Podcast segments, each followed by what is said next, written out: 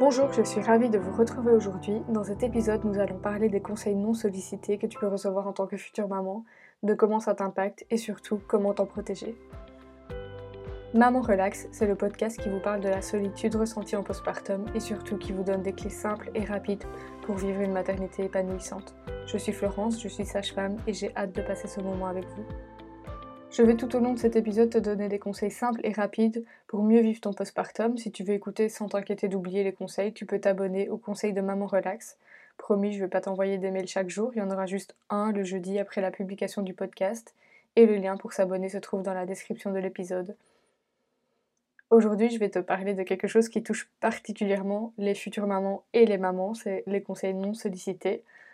Mais avant, euh, j'ai oublié de te dire, j'ai une super nouvelle. À partir du mois de juin, je vais pouvoir ouvrir quelques places pour t'accompagner dans ton postpartum. Donc si tu vis des difficultés, que tu as besoin de soutien ou que tu as une problématique précise que tu souhaites régler, tu peux me contacter. Je t'offre un espace de parole, de soutien, d'écoute, bref, un accompagnement bienveillant et personnalisé.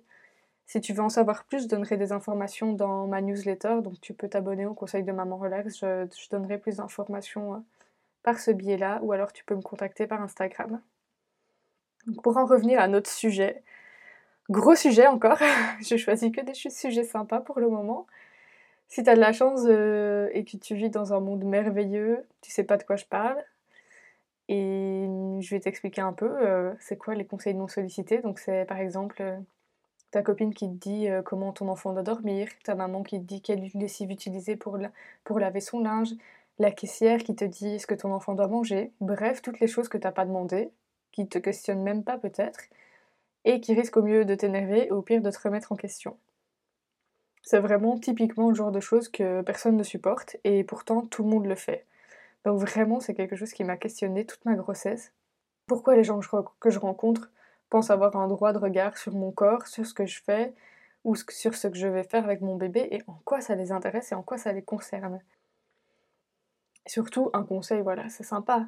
Mais quand c'est quotidien, à un moment donné, ben, c'est étouffant et tu perds patience. Et quand tu es future maman ou maman, tu peux constater que c'est quotidien. tu rentres dans un nouveau monde, le monde des conseils non sollicités.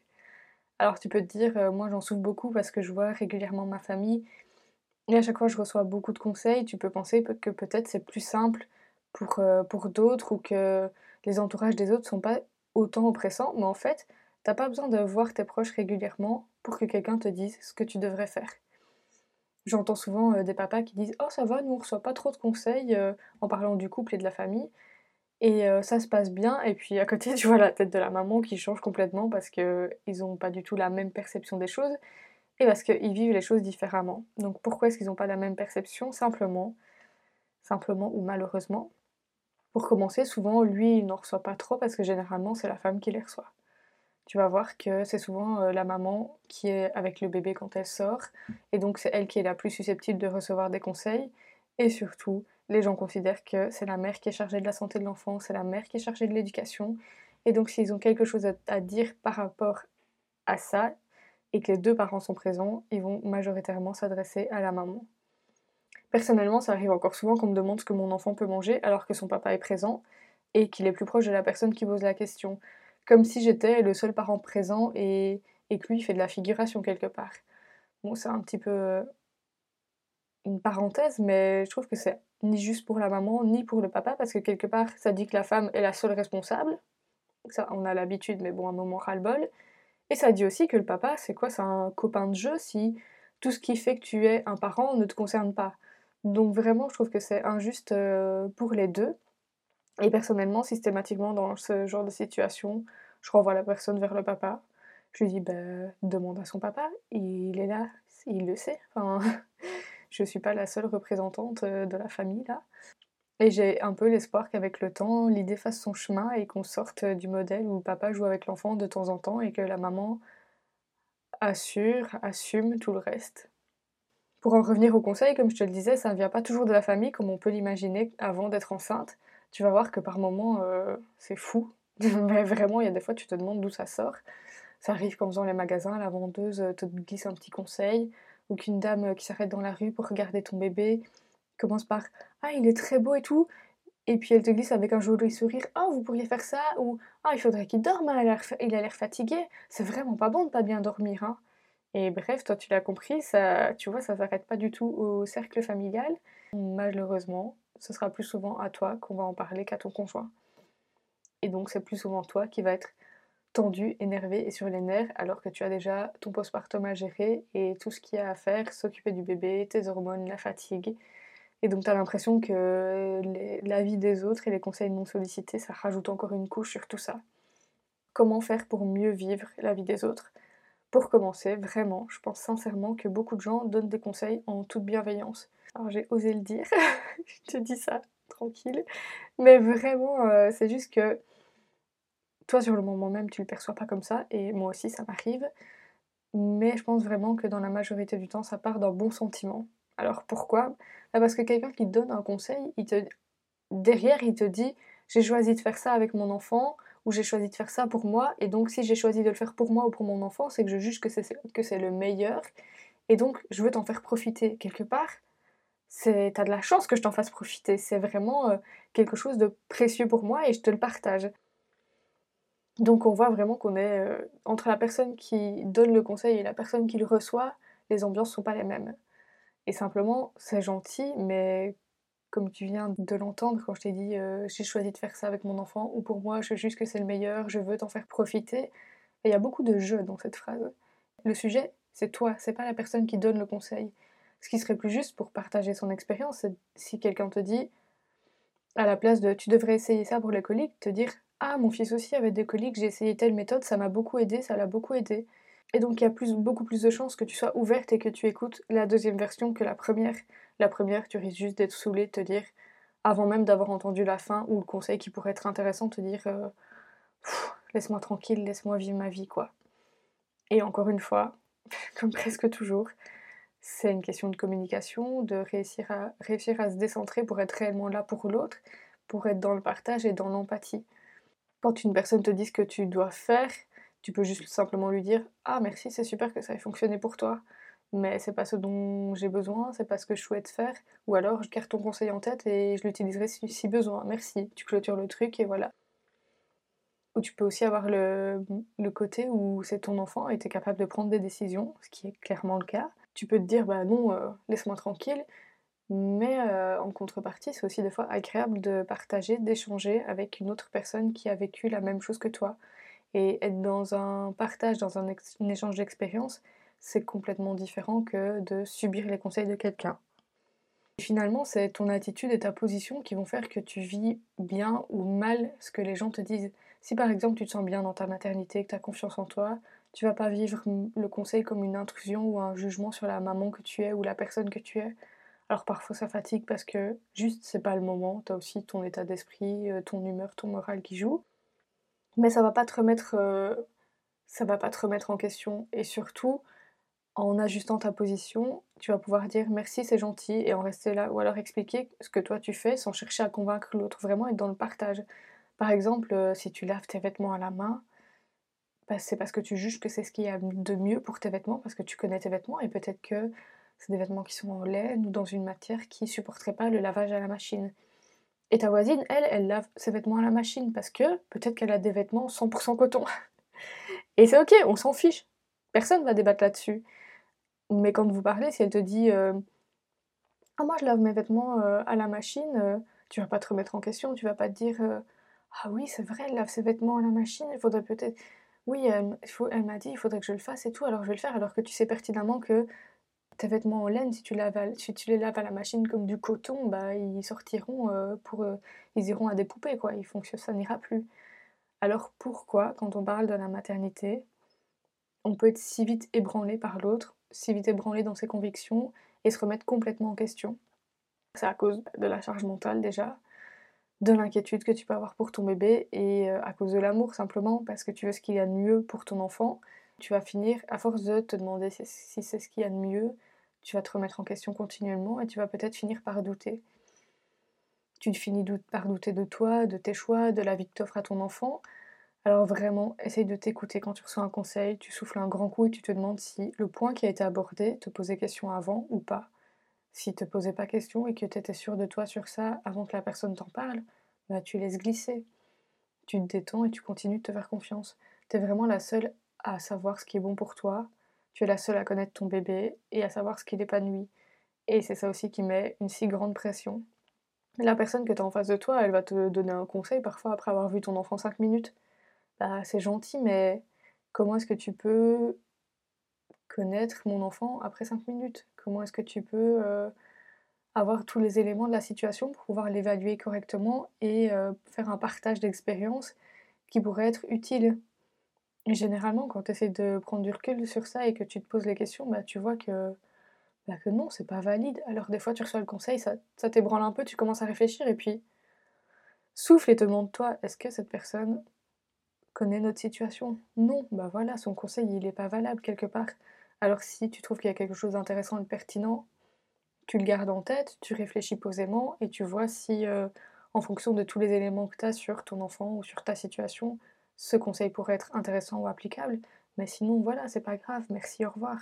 Et vraiment, ça aide de remettre les choses dans leur, dans leur contexte et de se dire merci pour le conseil, mais tu ne nous connais pas. Et en plus, ce que l'autre juge comme le meilleur pour lui ne sera pas le meilleur pour toi. Il y a autant de façons de faire que de femmes. Et c'est ok, c'est ce qui fait la richesse de notre monde et c'est ce qui est intéressant aussi quand on échange. Mais entre échanger et subir le conseil, c'est différent.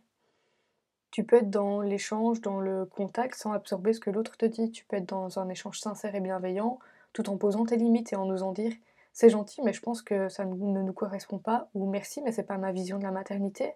Et le but c'est pas vraiment pas du tout d'arrêter l'échange mais qu'il soit respectueux pour tout le monde. Parce que si tu ne dis rien et que tu repars frustré, l'autre ne pourra jamais savoir qu'il est allé trop loin ou qu'il t'a donné des conseils qui ne t'intéressaient pas. Et à chaque fois que tu vas le voir, il va continuer à te bombarder de conseils. Et au bout d'un moment, avec les hormones, la fatigue, euh, la fin de grossesse, le postpartum, tout ça, tu vas finir par t'emporter ou te fermer, tu vas te sentir mal, tu vas être énervé, et tu vas être en boucle sur une phrase qui a été dite, et finalement c'est quelque chose qui peut être réglé très simplement, tu peux poser tes limites, tu as le droit de poser tes limites, et c'est même important et nécessaire pour que la suite des échanges se passe bien. Pour finir, si tu te sens pas à l'aise, que tu n'oses pas mettre tes limites et que la situation est vraiment difficile pour toi, tu peux t'en sortir avec quelques astuces. Si tu es dans un lieu avec euh, ton conjoint qui est présent, fais un code, fais un code entre vous. Et euh, il sait que, par exemple, euh, si tu te grattes la tête avec la main droite, c'est que il a besoin, tu as besoin d'aide et qu'il faut qu'il vienne à ton secours. Enfin voilà, vous trouvez un code entre vous ou tu lui fais un appel en absence ou tu lui envoies un SMS, ce que tu veux, mais vous trouvez un code entre vous. Ou alors tu peux simplement dire à la personne que tu es désolé mais que tu dois partir. C'est quelqu'un que tu croises dans la rue, tu t'en fiches. Hein il n'y a pas de souci euh, si tu te sens oppressé. Souvent, c'est ça les situations les plus difficiles, c'est des gens que tu connais pas parce que tu t'attends pas du tout à recevoir des conseils. Quand, quand tu vas voir ta famille, tu peux te dire Bon, je sais ce, que, qui va arriver, je sais que je vais recevoir des conseils, je me prépare, je prépare mes petites phrases dans ma tête en me disant euh, Merci, c'est gentil, mais j'en ai pas besoin, ou je prépare à mettre mes limites. Et finalement, c'est en t'entraînant, en mettant tes limites, en t'entraînant avec ta famille, que tu arriveras de plus en plus à mettre des limites avec l'extérieur aussi. Ça, c'est une parenthèse, mais ça peut, faire, ça peut être intéressant pour toi. Euh, moi, ça m'arrivait souvent de recevoir des conseils euh, en me promenant dans la rue. Et au-delà des conseils, il y a des gens qui touchent ton enfant alors que t'es pas d'accord et que tu veux pas. Ça arrivait de temps en temps de croiser un monsieur. Et une fois, il touche Rose alors que je sais qu'elle aime pas, qu'elle ne veut pas. Je me recule et il la touche quand même. Et puis je lui dis non, non, quand je vois qu'il refait le geste pour essayer de la toucher. Et puis je lui dis non, non, mais évitez de la toucher, elle est malade et tout. Et puis il me demande ce qu'elle a, je dis une gastro, histoire de le faire reculer. Et ben malgré ça, alors que je lui dis de pas la toucher, que je recule, que je dis qu'elle a une gastro, il a quand même essayé de continuer à la toucher. Donc ça c'est vraiment, euh, il y a des gens qui, qui ne percutent pas quand tu dis stop. Et ça c'est vraiment difficile parce que déjà c'est difficile sur le moment même parce que les gestes vont tellement vite que, ou les paroles vont tellement vite que finalement c'est quand c'est fini que tu te dis qu'est-ce qui s'est passé là? Et même quand tu essayes de mettre des limites et que tu dis des trucs genre de gastro et tout, et eh ben il y a des gens euh, qui, vont quand même au-delà des limites que tu poses. Donc voilà la, parenthèse avec les, proches et le fait de s'entraîner à, à mettre tes limites quand tu es avec tes proches, ça va te permettre aussi d'oser mettre des limites quand tu es à l'extérieur. Plus tu vas t'entraîner, plus ça va être facile. Souvent, les mamans, elles disent que pour le premier, ça a été très difficile de mettre des limites et que pour le deuxième, c'est venu beaucoup plus facilement, mais parce qu'elles ont plusieurs mois, plusieurs années d'entraînement grâce au premier quelque part. Donc je te disais oui, tu peux dire désolé euh, que tu dois partir ou euh, tu peux dire que tu dois changer bébé sinon sa couche va déborder. Ça c'est un truc qui fonctionne assez bien. Et si par exemple tu es au téléphone, tu peux toujours essayer euh, de dire que tu passes sous un pont. Ce qui paraît que dans les films ça fonctionne. Donc on peut toujours espérer que pour nous ça fonctionne et que les gens... ah désolé, je dois passer, je, je, suis dans un tunnel, je passe sous un pont et bam tu raccroches. Tu me diras si tu essayes la dernière astuce et si ça a fonctionné.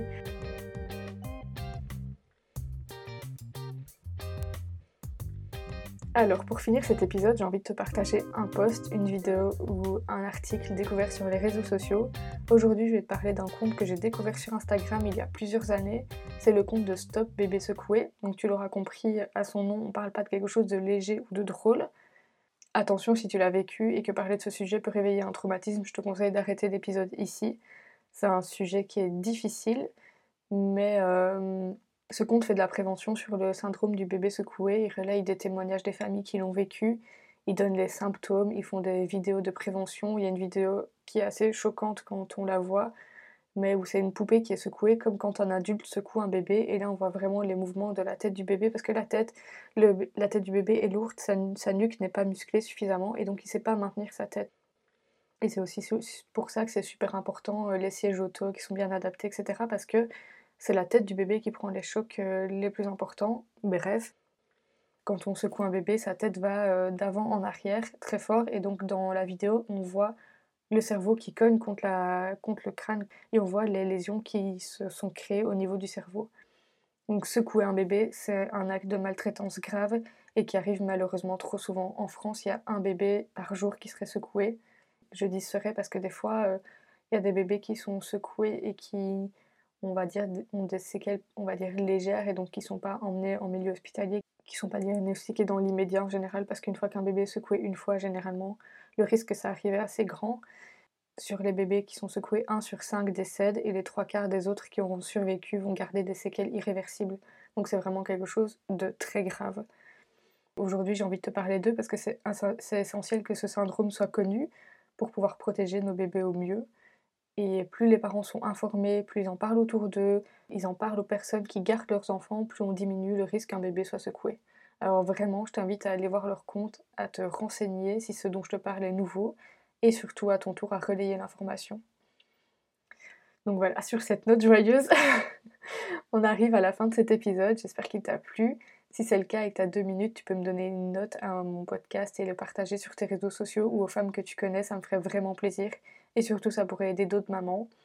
Et comme je te le disais, je vais ouvrir les places pour les hum, accompagnements à partir du mois de juin et je te donnerai toutes les infos dans ma newsletter. C'est là qu'on se quitte, on se retrouve lundi prochain pour un nouvel épisode de Maman Relax. D'ici là, portez-vous bien.